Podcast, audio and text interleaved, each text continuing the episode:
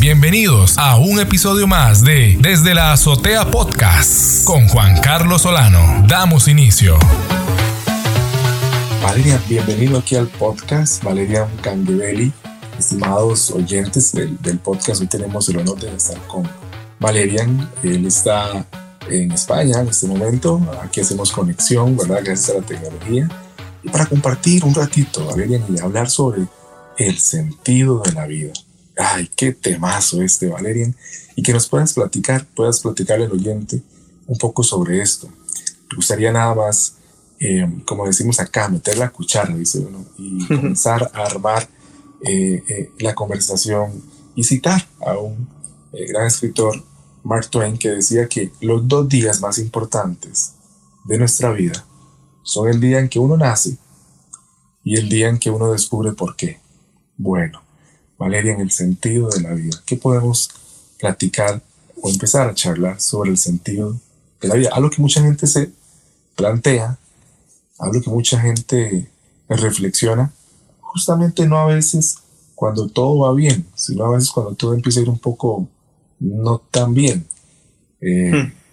Bueno, independientemente de cuando alguien se lo esté planteando, que nos esté oyendo, ¿qué podemos comenzar a charlar sobre el sentido de la vida? ¿Qué pregunta? Valeria. Bueno, pues eh, muchas gracias por la invitación. Ante todo, eh, este, un segundo. Eh, sí, muchas gracias Juan Carlos por la invitación. mira, en primer lugar, lo que podemos decir acerca del, sentido de la vida es que es una pregunta fundamental que necesitamos los seres humanos responderla. Y la frase que citabas de Mark Twain, eh, muy, muy acertada, la verdad. Eh, el día en el que uno nace y el día en el que uno se da cuenta de para qué, para qué nace, ¿no? Eh, hay algo que yo comento en un artículo que, escribí um, y es que um, Albert Camus, un famoso filósofo ateo existencialista, eh, se pregunta, ¿no? Esto en el mito de Sísifo, uno de sus libros, eh, ¿por qué no el suicidio? Él dice, esta es la pregunta fundamental de la filosofía. Es decir, ¿para qué estamos aquí? ¿Por qué no acabar con, eh, con la vida? Y, para el existencialista Albert Camus esto era algo muy importante, pero eh, en realidad es una pregunta que todos necesitamos hacernos. Quizás tal como la plantea Camus suena muy fuerte hablar del suicidio hoy en día, sobre todo en la sociedad, ¿no? Todo, eh, que, que, hablar de la muerte y del suicidio y todo eso es un tabú, pero realmente eh, quizá nos preguntemos ¿por, por qué vale la pena seguir viviendo. Este era el tipo de pregunta, Juan, que yo me hacía cuando tenía ocho años. Yo ya entonces me estaba preguntando, ¿para qué ¿Para qué está la vida? ¿Para qué vive la gente? ¿Para qué trabaja la gente? En última instancia, no por razones internas de la vida de que necesitamos ganar dinero, necesitamos conseguirnos una carrera, eh, necesitamos, no sé, progresar en esta vida para sobrevivir y tener satisfacción eh, interna, egoísta. No, sino para qué estamos aquí en última instancia. ¿Qué significado tiene nuestro paso por esta vida eh, ¿Tiene nuestra vida, la vida humana, algún valor seco? ¿Y para qué estamos aquí? Eh, eh, a, dónde vamos después de la muerte? ¿Cuál es el propósito por el que hemos llegado aquí? Entonces, son preguntas, la verdad es que son preguntas y si uno está pasándolo mal en la vida y no entiende, ¿no? Dentro de su cosmovisión materialista o creyente en un sentido genérico, ¿no? Como lo era yo, pues eh, me entendía cristiano ortodoxo, eh, pero, pero esta parecía por afirmar mi existencia en Dios. No, yo quería saber para qué me ha colocado aquí Dios. Entonces, eh, y, me venían este tipo de pensamientos, ¿no? De, para qué seguir viviendo, ¿no? Y, y, esto durante años hasta que, como dice Mark Twain, no me di cuenta es para qué. ¿para qué estoy aquí? Y bueno, no quiero adelantar la respuesta, pero la verdad es que me he encontrado con esta respuesta, que es una persona y que ha transformado mi vida, y, más adelante eh, podemos comentar sobre el tema. Muy interesante que, que es esto que nos platicas, Valerian, porque estaba leyendo un artículo eh, muy, muy eh, curioso, ahora que mencionas que desde tan temprana edad eh, te planteabas este tipo de, preguntas, muy joven, muy, muy demasiado temprano, te planteabas estas interrogantes y no sé qué ha pasado con el tiempo, leí un artículo que dice que, por ejemplo, las que actualmente, un estudio que se hizo que actualmente las niñas, a partir ya de los tres años, ya comienzan a preguntarse sobre su apariencia y, si, su estética. Curioso. Eh, y pudieron comprobar eso. Y, yo, y entonces uno dice, ¿cómo, cómo, cómo, cómo, cómo? Tres, cuatro años, cinco años. Ya están preguntándose si estéticamente se ven bien, según el estándar este que vende la sociedad, ¿verdad? Eh, esta sociedad de consumo y que tiene como un modelo ahí. Y, y, entonces quizás hace unos años uno decía, no, eso la gente se lo preguntará o esa influencia llega ya más avanzado en la adolescencia, por ahí. Ahora se comprueba que no, que ya a partir de esa edad, entonces yo no sé qué va a pasar en unos años, ¿verdad? Pero entonces esto, habla de que hay un despertar en la mente de, de, de, de lo, de, de, preguntarse cosas cada vez a más temprana edad. Entonces esto habla de que eh, lo que vos te exponías ahorita, cuidado, y muchas personas ya también, no a, esa misma edad que vos te comenzaste a plantear, sino a edades todavía más tempranas, se están ya planteando por, por qué vivir, que sigan viviendo. Claro. Y, y, que le encuentren, lo peor es que no le encuentren o no le hallen un sentido pronto, un sentido en algún lugar, un propósito, porque el que vivir, porque esto entonces podría eh, inclinar la balanza hacia, hacia soluciones, eh, ¿verdad? O no sé, o salidas que tal vez no eran las idóneas. Absolutamente. Eh, entonces es muy importante esto. ¿Cómo, cuando vos empiezas a plantearte esto, Valeria, eh, cómo empiezas a caminar o cómo, cómo es ese caminar antes de encontrar ese sentido? ¿Puedes platicarnos un poco sobre eso, el, cómo fue llegando? Vale, vale. Bueno, pues la verdad es que lo que tú dices es, una cuestión de verdad trascendental, muy importante. Eh, quiero distinguir ¿no? entre en la búsqueda del sentido.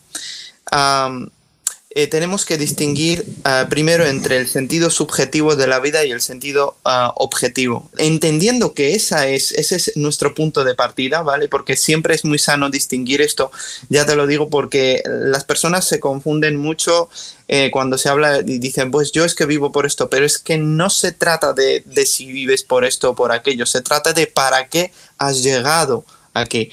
Y claro, ahora te respondo a la pregunta, ¿no? Entonces yo eh, ya te digo, desde, muy temprana edad me preguntabas estas cuestiones. Y bueno, eh, pues más adelante, ¿qué sucede? No? Mi búsqueda eh, existencial del sentido objetivo de la vida, pues ya te digo, de una manera muy consciente parte cuando yo tenía 14 años. ¿Sí? 14 años ya estaba yo aquí en España. Entonces yo, yo creía que el sentido de la vida eh, tendría que depender de Dios, como te digo, eso lo tenía bastante claro, pero no conocía ese sentido y por eso tampoco conocía eh, la voluntad eh, general de Dios para los seres humanos. ¿no? Yo no conocía a Dios, no conocía el sentido de la vida, no sabía para qué estamos aquí. Ahora, ese no saber me hacía pensar en en, el asunto que te indiqué de eh, para qué seguir viviendo, ¿no? ¿Por qué, vale la pena vivir un día más? ¿Vale? La solución parecía estar en Dios, pero para, eh, para estar con Dios el suicidio no era el camino, así que seguí buscando la verdad, ¿no? Eh, a continuación, lo que sucede, ¿no? Yo tenía entonces, bueno, 16 años aproximadamente, eh, sí, mi mejor amigo se hizo cristiano. Eh, y hacerse cristiano hay que aclarar, eh, que no es que se hizo católico romano de bautismo, sino que decidió, tomó la decisión en una edad de conciencia de seguir a Jesús de Nazaret como su discípulo para toda la vida, en una relación con Cristo y con un compromiso. Entonces, en el momento en el que decidió entregar su vida, su futuro, sus planes, eh, el señorío sobre su vida a Jesucristo, su vida cambió y este amigo mío eh, siempre me retaba a analizar mis creencias eh, de origen ¿no? del eh, ortodoxo ¿no? en el este de Europa, a, analizar mis creencias a la luz de la Biblia para darme cuenta de cuál era la doctrina cristiana verdadera y las prácticas, si eran bíblicas o antibíblicas. para mí la Biblia siempre fue la suprema, ya te comento, pero no conocía su contenido. Entonces, él me retaba a eh, analizar mis creencias a la luz de la Biblia, a leerla. Y qué bien que lo hizo.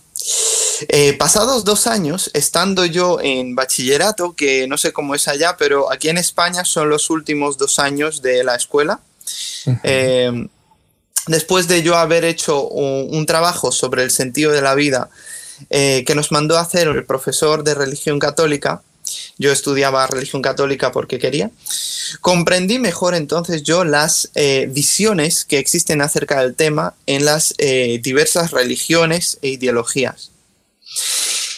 Eh, en ese año decidí empezar a leer la Biblia por el Nuevo Testamento, ya que no había podido anclar el sentido objetivo ni en el amor humano, donde yo traté de explorar, mira, pues estoy enamorado igual en la relación con esta chica, con esta persona. Igual aquí va a llegar esa plenitud y ese entender para que estoy aquí. No, pues no, no, no llegó. Ni tampoco en la filosofía, en el estudio de la historia de la filosofía que hacemos aquí en España en, la etapa de bachillerato. Pero tampoco asistiendo a la liturgia de la Iglesia Ortodoxa eh, rusa donde eh, había empezado a, a, ir entonces, ¿no? Y este, yo digo, era mi penúltimo recurso, ¿no?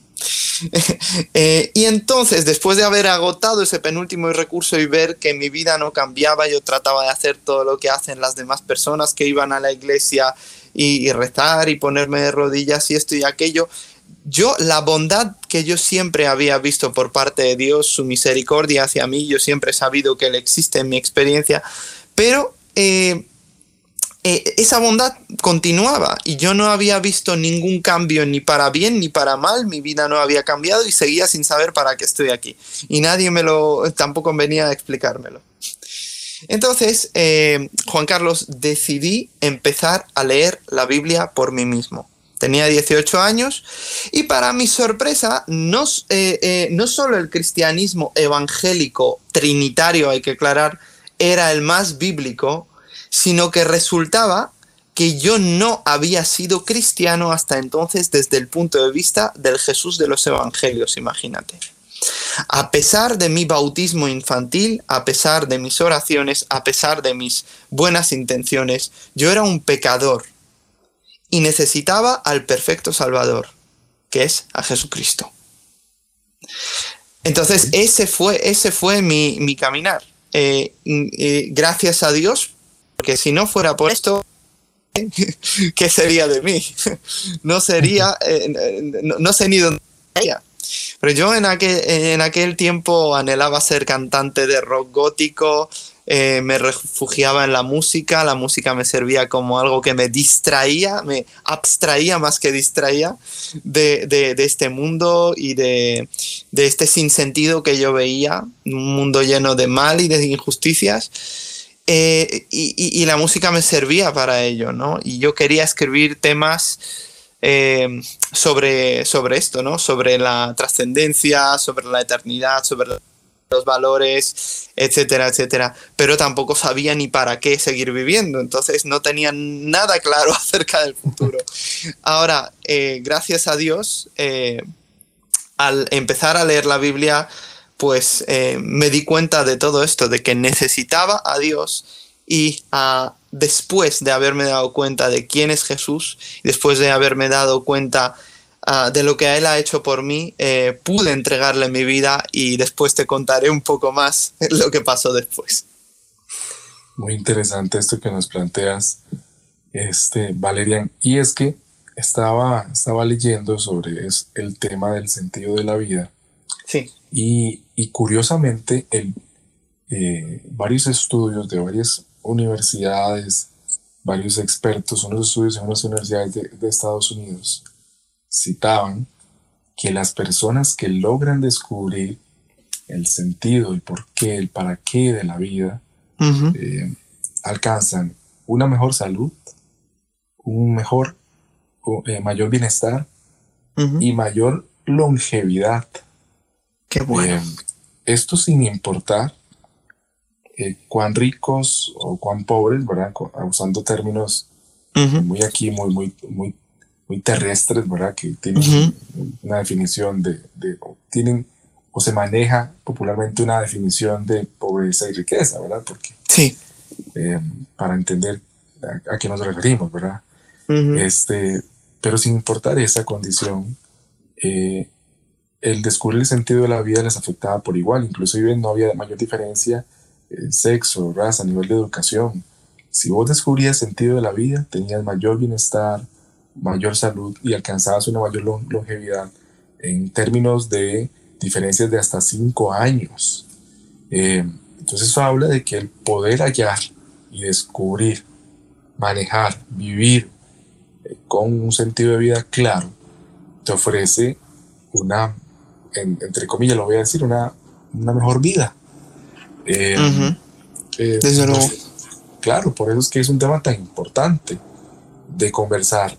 Ellos hablaban inclusive que en un estudio que, que se hizo, que publicaron, eh, descubrieron que las personas que no habían tenido la oportunidad de, habían descrito que no habían encontrado un propósito, había un sentido de vida, eh, tuvieron el doble de probabilidades de morir. Eh, en comparación, se duplicó esas probabilidades.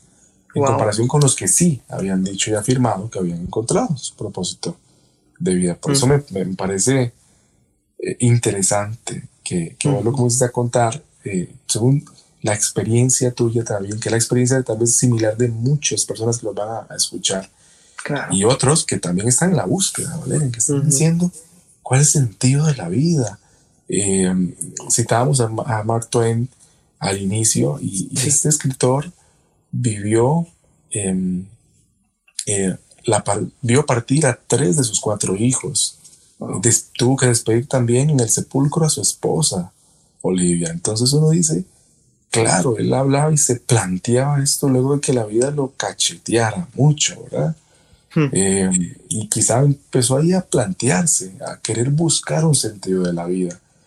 yo creo que todos tenemos ¿verdad? momentos en los que eh, a veces a muy temprana edad, como vos, o a veces gente un poquito más maduro, se topa con algo y dice, tengo que contarle sentido a la vida.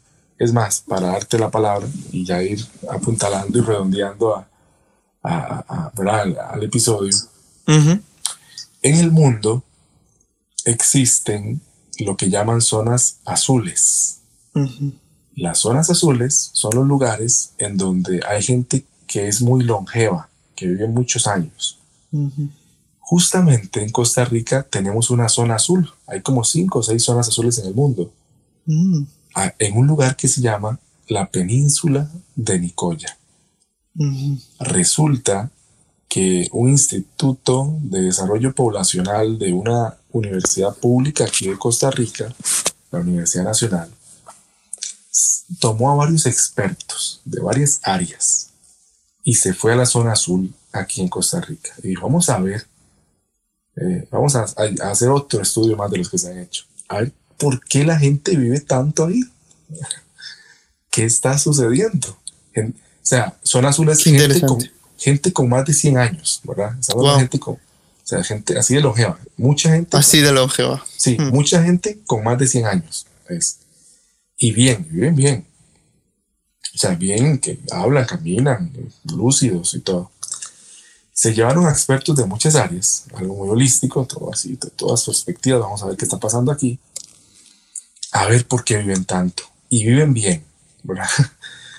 Eh, y resulta, aquí ya para tocar un poquito con lo que nos mencionaba de este sentido espiritual de la vida, resulta que los resultados, no, no solo fue una causa, ellos determinaron varias, ¿verdad? Porque no pudieron solo sacarla en una causa. De todas, descubrieron que había una, un común denominador en todos los habitantes de este lugar que tenían más de 100 años. Y era su eh, eh, su, vamos a ver, su apoyo en su área espiritual. Porque wow. Ah, em, ellos escucharon frases y las pusieron en el estudio, frases que extrajeron de los habitantes, que decían cosas como, así decían, o sea, voy a citar una. Hoy, hoy, hoy las cosas no están bien, pero mañana van a estar mejor si Dios quiere. O sea, frases como estas en donde reposaban en su creador, en su Dios, y no en ellos para intentar manejar las cosas, les brindaban ah, como un reposo eh, que les ayudaba y que vieron algo que era característico en todos. Por ejemplo, ellos hablaban de que cuando alguien vive 90 años o más, casi que ve morir al 90% de sus parientes. Entonces son, son muchos golpes. Pero ellos encontraban que le preguntaban a alguien que había perdido varios hijos, porque la gente anteriormente tenía muchos hijos. Había, personas que tuvieron hasta 15, 17 hijos y como vivieron 100 años, vieron morir a 10, a 12. Y le decían, ¿usted cómo enfrentó eso? Y decían, bueno, porque yo sé que Dios tiene el control, no yo. Eh, Dios sabe por qué. Eran frases como las que ponían, Dios, Dios eh, Dios permite que las cosas sucedan porque Él tiene un propósito que yo no entiendo, pero Él sí. O sea, este tipo de reposo o en, Dios, de, de, decir yo no controlo, pero Dios sí, Él sabe por qué, Él tiene un propósito que yo no logro comprender de manera completa, pero, pero reposo en Él. Fue algo que quedó en el estudio retratado, de que cuando uno fortalece el área espiritual, eh, bueno en la península de Nicoya. Es uno de los factores que ha permitido que la gente viva más de 100 años y que viva bien. Qué interesante. Que, que calza, calza de alguna forma con este estudio de la Universidad de Estados Unidos que dice que cuando la gente alcanza un sentido de vida, vive más. Mm. Qué interesante. este, entonces, Valeria, vos descubres en, en, tu área espiritual, en, Dios, un sentido de vida. Y ahí es donde quiero que vos puedas ya apuntalar, redondear este episodio, que se nos ha ido muy rápido, yo sé, ¿verdad? Yo entiendo. Eh, pero, pero para que los oyentes puedan tener más claro, cuando hablamos de sentido de la vida, eh, Valerian, ¿qué podemos todavía agregar, aparte de lo que tú has ido escribiendo, descubriendo? Por favor. Es decir, eh, ¿cómo, ¿cómo concluye esta historia de la búsqueda, no? Por favor. Mira, pues eh, bueno, eh, la, historia eh, termina muy bien. Y es que después de haber buscado en, estas cosas y haber visto así a modo de eso Salomón en el Antiguo ah, Testamento, de que todo es vanidad, vanidad de vanidades, todo es vanidad, de verdad que todo era seco, todo era sin sabor, sin sentido en última instancia. Eh, y, nada, no había manera de, saciarse y descubrir aquello para lo que existía. Entonces yo entendía, tiene que estar fuera, fuera de nosotros la razón, porque solo de un ser eh, necesario, ¿vale? Que existe por sí mismo, un ser personal, puede provenir el sentido objetivo de la vida siempre y cuando él sea pues nuestro creador, nuestro hacedor. Y, un ser, sobre todo si es un ser perfecto, tendrá un propósito. Pero es a nivel intelectual.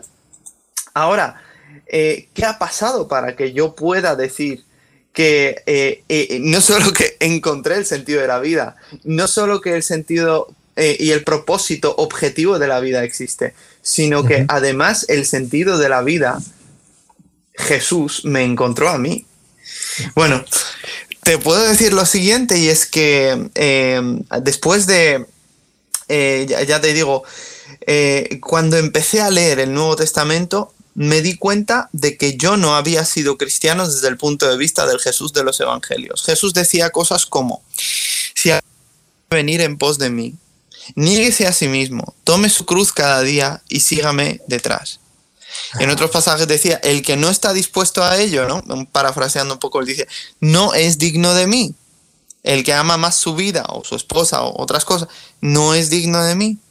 Entonces, si uno, yo de repente me di cuenta, él dice, si alguno quiere venir en pos de mí, yo dije, sí, sí Jesús, yo quiero, pero me di cuenta de que yo había asumido de que yo era cristiano toda la vida, eh, desde mi bautismo infantil, y que simplemente trataba guardando mandamientos, cosas, las pocas cosas que yo sabía.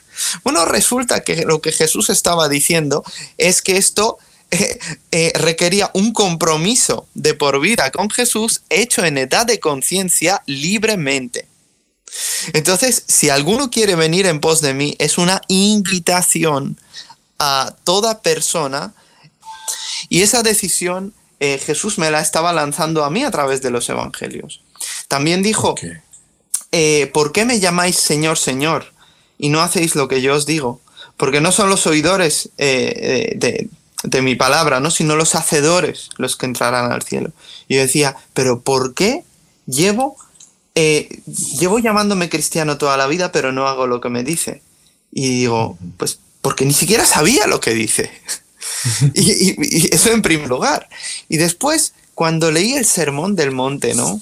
Amarás, eh, dice que eh, fue, fue dicho, ¿no? O habéis oído que fue dicho, ¿no? amarás, a tus, amarás a tu prójimo y odiarás a tu enemigo, pero yo os digo, amad a vuestros enemigos. Y con pasajes como este en el Sermón del Monte, eh, en el Evangelio de Mateo, yo me di cuenta, esto era como un escáner espiritual donde yo me di cuenta, ¡ah! o sea que Jesús es perfecto, Él es maravilloso, tiene una autoridad incomparable, pero yo no soy apto, porque yo sí eh, he mirado a la mujer de mi prójimo, sí he, he, odiado a mis enemigos, cosa que pues en la audiencia cualquiera dirá, pues es, es odiar a los enemigos, ¿no? Y, y tratarnos de librarnos de, pues el mensaje de Jesús es que como Dios es tan misericordioso que da sol y lluvia tanto a buenos y malos en esta tierra, igualmente dice que los que son hijos de Dios han de amar a, todos, a los buenos y a los malos, y se tienen que distinguir porque sepan eh, ser amables y amorosos, incluso hacia sus enemigos. Yo cuando leo esto, yo me, doy cuenta de que yo necesito un Salvador, el perfecto Salvador que es Jesús, porque yo si me juzgara en ese momento no voy camino al cielo porque todos hemos pecado, todos hemos pecado, todos hemos eh, eh, eh, violado el propósito por el cual Dios nos ha creado, por el cual Él ha creado mi boca, por el cual Él ha creado mis manos, por el cual Él ha creado mi vida misma. Entonces, a la luz de la palabra de Dios, a la luz de, los evangelios, si quieres, yo era un las leyes, los mandamientos de Dios y me merecía estar lejos de Dios para siempre. Pero la buena noticia es que en ese verano del año 2007 yo voy a un campamento evangélico, fíjate por dónde, cristiano, evangélico, eh, sin saber ni qué denominación ni entendiendo mucho de esto, eh, pero me invitó una amiga eh, de mi madre. Yo voy, habiendo entendido yo primero, ¿sí? Como te contaba, como te relataba, yo primero comprendí que es, eh, ah, eh, o sea, que la iglesia evangélica, ¿no? Eh, es la, el, modelo de iglesia en su forma de enseñar, en, su, el contenido de la fe y en la liturgia también, si quieres, que más se acerca a lo que yo veía en el Nuevo Testamento. Y es por ello que yo dije, anda, me está invitando a un campamento evangélico. Es justo lo que yo estoy descubriendo, que no es ni lo que ortodoxo, eh, eh, ni, son otras corrientes, yo que sé, como los testigos de Jehová, mormones y otros, sino aquello que yo había visto una vez en el contexto evangélico era lo que coincidía con lo que yo leía en el Nuevo Testamento. Entonces decidí Fui y ah, hicimos básicamente dos cosas que también quizás sirvan pues para, para tu audiencia, ¿no? Para eh, entender un poco cómo, cómo puede suceder eh, este nuevo nacimiento que yo experimenté, ¿no? Esa transformación y ese ser hallado por Dios, por el sentido de la vida en persona, ¿no? Pues eh, básicamente son, fueron dos cosas. Una, decidir perdonar todo a todos, entendiendo por perdonar que el perdón es una decisión que yo tomo de eh, hacer borrón y cuenta nueva para esa persona en mi corazón, en mi psique, y amar a esa persona, como Cristo decía, amar a los enemigos, pues amarle. Pues le voy a escribir un mensaje, le voy a hacer algo eh, eh, para que él sepa que lo he perdonado y que estoy dispuesto a hacer el bien por él, ¿no? En la medida de lo que uno puede, ¿no? Y entonces yo tomé la decisión de borrar esos expedientes que tenía abiertos a esas personas en mi corazón, dejarles ir. Muy interesante la palabra remitir, que es una de las palabras asociadas a perdonar en el Nuevo Testamento, eh, literalmente es dejar ir. Entonces yo dejé ir a esas personas de mi corazón y todo lo que... Y, lo segundo que hice al día siguiente fue que es a lo que se nos invitaba allí, es eh, pedir perdón por haber roto las leyes de Dios, los mandamientos de Dios a lo largo de nuestra vida. Pero, ¿sabes cuál es la diferencia, Juan Carlos? Que yo siempre era como que Dios me pille confesado, siempre rezaba por las noches, antes. Pero en ese momento, después de haber empezado a leer los evangelios, me di cuenta de que Jesús quería eh, eh, que dejemos el pecado, dejemos esa forma de vivir independiente de Dios y a nuestra manera, esperando que Dios perdone y justifique a pecadores estando en su pecado. Sino que Él lo que, lo que quiere es que nos vayamos y dejemos de pecar, como le dijo a la mujer, ¿no? Ve eh, y, no peques más, ¿no?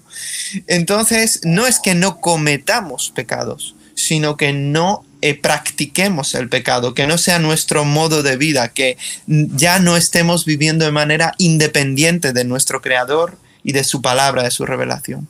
En definitiva, eh, yo hago una oración, una oración el primer día, otra oración este día, diciendo que, ah, que, que, Dios me perdonara por todo lo que yo había hecho, nombrando pecados específicos que he cometido en contra de Dios, rompiendo mandamientos, su palabra, sus leyes, eh, sí, eh, todo lo que a conciencia hice, y pidiéndole que me perdonara, pero no solo que me perdonara, sino que quería, y yo creo que Juan Carlos te comparte, yo creo que eso fue la clave.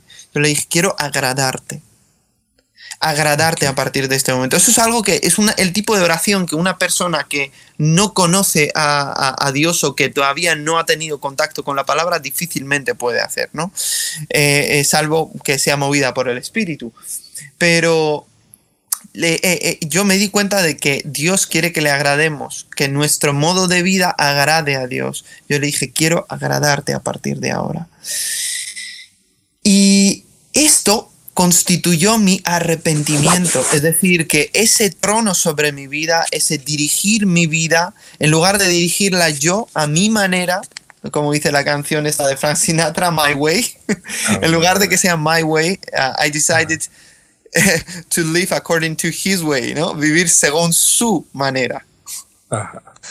Sí, según su manera. Y en ese momento, en ese momento, yo me arrepiento y claro, yo habiendo leído los evangelios comprendí el evangelio, comprendí que Él murió por mí, que Él pagó por mí en la cruz, pero no sabía cómo recibir el regalo. Entonces, gracias a ese campamento, Dios lo utilizó para hacerme nacer de nuevo. Entonces, yo en esas oraciones de decidir perdonar a todos y de ah, pedirle perdón a Dios para dejar de vivir como vivía y agradarle desde entonces, me arrepentí cambié de camino y me volví a Jesús, puse mi confianza en su sacrificio en la cruz como suficiente para perdonarme.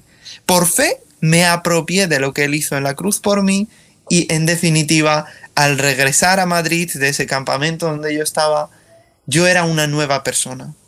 Mis afectos cambiaron, mi forma de hablar a unos días empezó a cambiar el Espíritu Santo que ya empezó a vivir en mí, me indicaba que esta no era la forma en la que eh, pues yo podría glorificar a Dios y ser luz e imitar a Jesús, que no era productivo, o, o determinadas cosas de las que Dios me empezó a liberar completamente, incluso de cosas tan que uno diría, ¿no? De escuchar eh, el, eh, power metal gótico.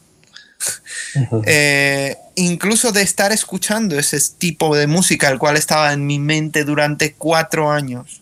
Incluso en esto, el Espíritu Santo inmediatamente me hizo pensar en música cristiana, empecé a buscar música cristiana y, dejé de escuchar ese modo, e, ese, ese estilo de música, no porque alguien, repito e insisto, no porque alguien religiosamente desde fuera me dijo, Valerian, no se puede hacer esto, tienes que dejar. No, no, no, sino porque tú conoces al Dios vivo, el Dios vivo te transforma en el interior y el pecado que antes amabas ahora lo aborreces y el Dios a quien antes aborrecías ahora amas.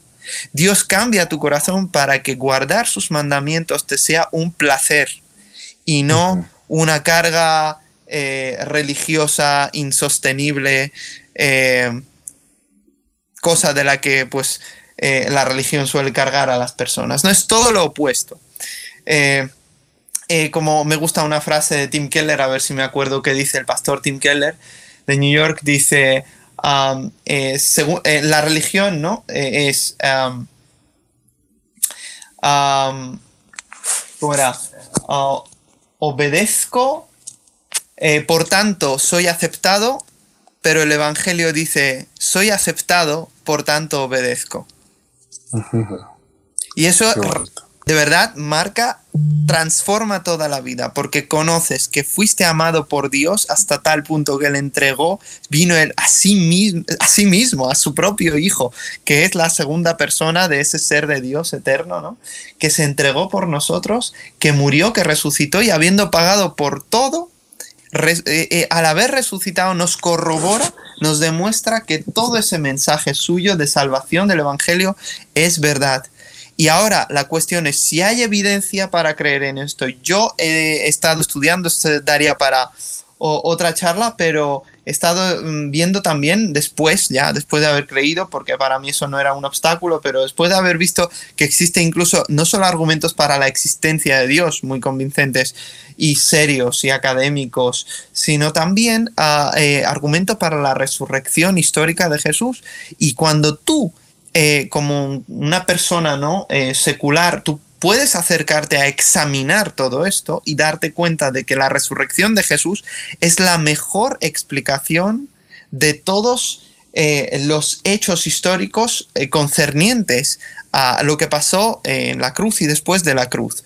Es decir, es muy difícil explicar la tumba vacía, las apariciones post-mortem de Jesús a los discípulos y el origen de la fe de los discípulos en que Dios ha resucitado a Jesús de la muerte, entre otras muchas cosas. Hay por lo menos 12 hechos corroborados incluso por eh, historiadores escépticos que confirman, que son estudiosos del Nuevo Testamento y que confirman de que estas cosas son hechos históricos. Ahora, ¿cómo lo explicamos? No existe ninguna forma de explicar esto que sea que, que, no sea ad hoc que no sea una vamos a decir una explicación vamos a inventada para para cada hecho en sí sino que contemple todos estos hechos que te he ido mencionando. Y realmente la resurrección de Jesús vemos que es eh, la mejor explicación de varios hechos históricos. Podemos creer racionalmente de que es algo que ha sucedido. Y lo que quiero decir es que si esto es algo que ha sucedido y que además que lo podemos corroborar eh, estudiando las evidencias para la resurrección de Jesús, eh, es que nosotros podemos darnos cuenta de que el, eh, la, la, respuesta a la pregunta de por qué no el suicidio de Albert Camus está en que es porque fuimos creados por Jesús y para Jesús. Jesús es el Hijo de Dios, Jesús es la, la, palabra creadora de Dios que creó todas las cosas y sin Él nada de lo que ha sido hecho fue hecho. Y existimos por Él, mediante Él y para Él. Según la carta a los Colosenses, capítulo 1, versículo 16, todo fue creado eh, eh, por Él, para Él en última instancia. Entonces, no es hasta que volvamos a Dios, no es hasta que vengamos a Cristo en arrepentimiento y en fe, que conoceremos a este Dios, quien ah, para quien nos ha creado y para quien nos ha creado, que es para sí mismo. Para que en esa relación con el Dios triuno, ¿no? Con el Dios trino, podamos de Dios glorificarlo para sus grandezas y su magnificencia. Entonces, ¿qué, ¿cómo quiero concluir este relato? Básicamente que una vez que yo me puse mi fe en Jesús, una vez que nací de nuevo conforme a la promesa de Jesús, mi vida cambió. Y, mi vida cambió y yo comprendí al eh, estudiar la evidencia que esto realmente ha sucedido en el pasado, que no hay una mejor explicación de los hechos. Y por tanto, esta eh, el sentido objetivo de la vida no está anclado en un libro religioso, no, está, no es porque lo diga yo o porque lo dice esta religión o aquella, sino es porque en Dios ha pisado la historia, Dios se ha encarnado, vivió una vida perfecta, cumplió eh, los, los requisitos del Antiguo Testamento para calificarse Mesías resucitó de la muerte confirmándonos Dios, el Padre, de todo eso era verdad. El Dios de Israel resucita a Jesús de la muerte. Y si esto es así, ya sabemos que la cosmovisión cristiana es la que corresponde eh, a la realidad, ¿no? Porque la verdad se define como la, la realidad. Pues si sabemos que la cosmovisión cristiana es la que corresponde con la realidad, es lo que podemos llamar la verdad. Y de allí que podemos eh, aceptar a Cristo sabiendo que eh, no es una religión más, sabiendo que está basado en un hecho histórico, que no solo que transformó las vidas de los apóstoles y de aquellos que conocieron al Jesús resucitado, sino que a lo largo de la historia lleva dos mil años transformando las vidas y el testimonio de este servidor es una prueba más de ello. Así que el sentido de la vida fuimos creados por Él y para Él. Y no es hasta que vengamos a Él que, ah, eh, que, encontraremos esa plenitud, esa satisfacción y ese saber que realmente eh, eh, fuimos creados objetivamente hablando por un Dios y que ese Dios nos ama y que quiere relacionarse con nosotros gracias al sacrificio de su Hijo, hoy podemos recibir el perdón y la reconciliación, la amistad con Dios. Muy interesante esto que nos planteas. En este episodio, Valerian, eh, súper agradecido por, por, esto que nos compartes. Eh, eh, me recuerda, me recuerda a, escuchaba hace poco y, leía al respecto sobre una novela de este, del escritor Oscar Wilde, lo voy a decir cómo se escribe, o Wilde. Eh, también lo he oído de esa forma, el retrato, el retrato de Dorian Gray. Y justamente al puro final, es una novela un poquito plagada de excesos y de, y de crímenes y cosas por el estilo, pero y es la única novela de este escritor. Pero el puro final, el puro final hay un diálogo entre Dorian, eh, personaje, y entre Lord Henry. Y este personaje, Lord Henry, en un diálogo último, le dice a Dorian, em, como, pero en un diálogo así como, como muy, muy por arriba, así un, le dice, Henry, ¿de qué le sirve al hombre ganar todo el mundo si pierde? Y le dice, ¿cómo sigue la frase? Dorian sorprendido, ¿verdad? se sobresalta, eh, dice el texto, y le responde, ¿por qué me lo preguntas a mí? Y Lord Henry simplemente dice que suspira y le responde, porque creo que usted podría contestarme.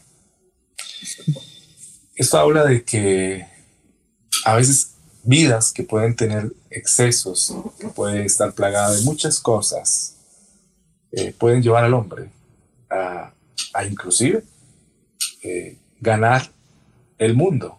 Pero, como dice, el, como dice el, libro de libros, la Biblia, ¿de qué le sirve al hombre ganar el mundo donde pierde su alma? Qué importante es esa trascendencia que podemos encontrar y vos hoy planteas, le planteas al oyente que en Dios, en la persona de Jesús, hay una trascendencia más allá eh, que puede llevarte a no caer en quizá haber ganado el mundo entero y haber perdido tu alma. Qué importante es este diálogo franco, sincero. Gracias, Valeria, por, traernos tus palabras, tu experiencia de vida, eh, que al final, cuando vemos lo que la humanidad ha vivido, vemos que, que, es la historia de muchos y que debería ser la historia casi que de todos. Encontrar un sentido de vida y, que, que, vos decías, en Jesús hay un sentido de vida que hace que, que, que no pierdas tu alma. Dorian, eh, Dorian lo decía en el retrato de Dorian Gray, eh, sobresaltado, no sabía completar la frase y creo que eso es lo que le ocurre a mucha gente.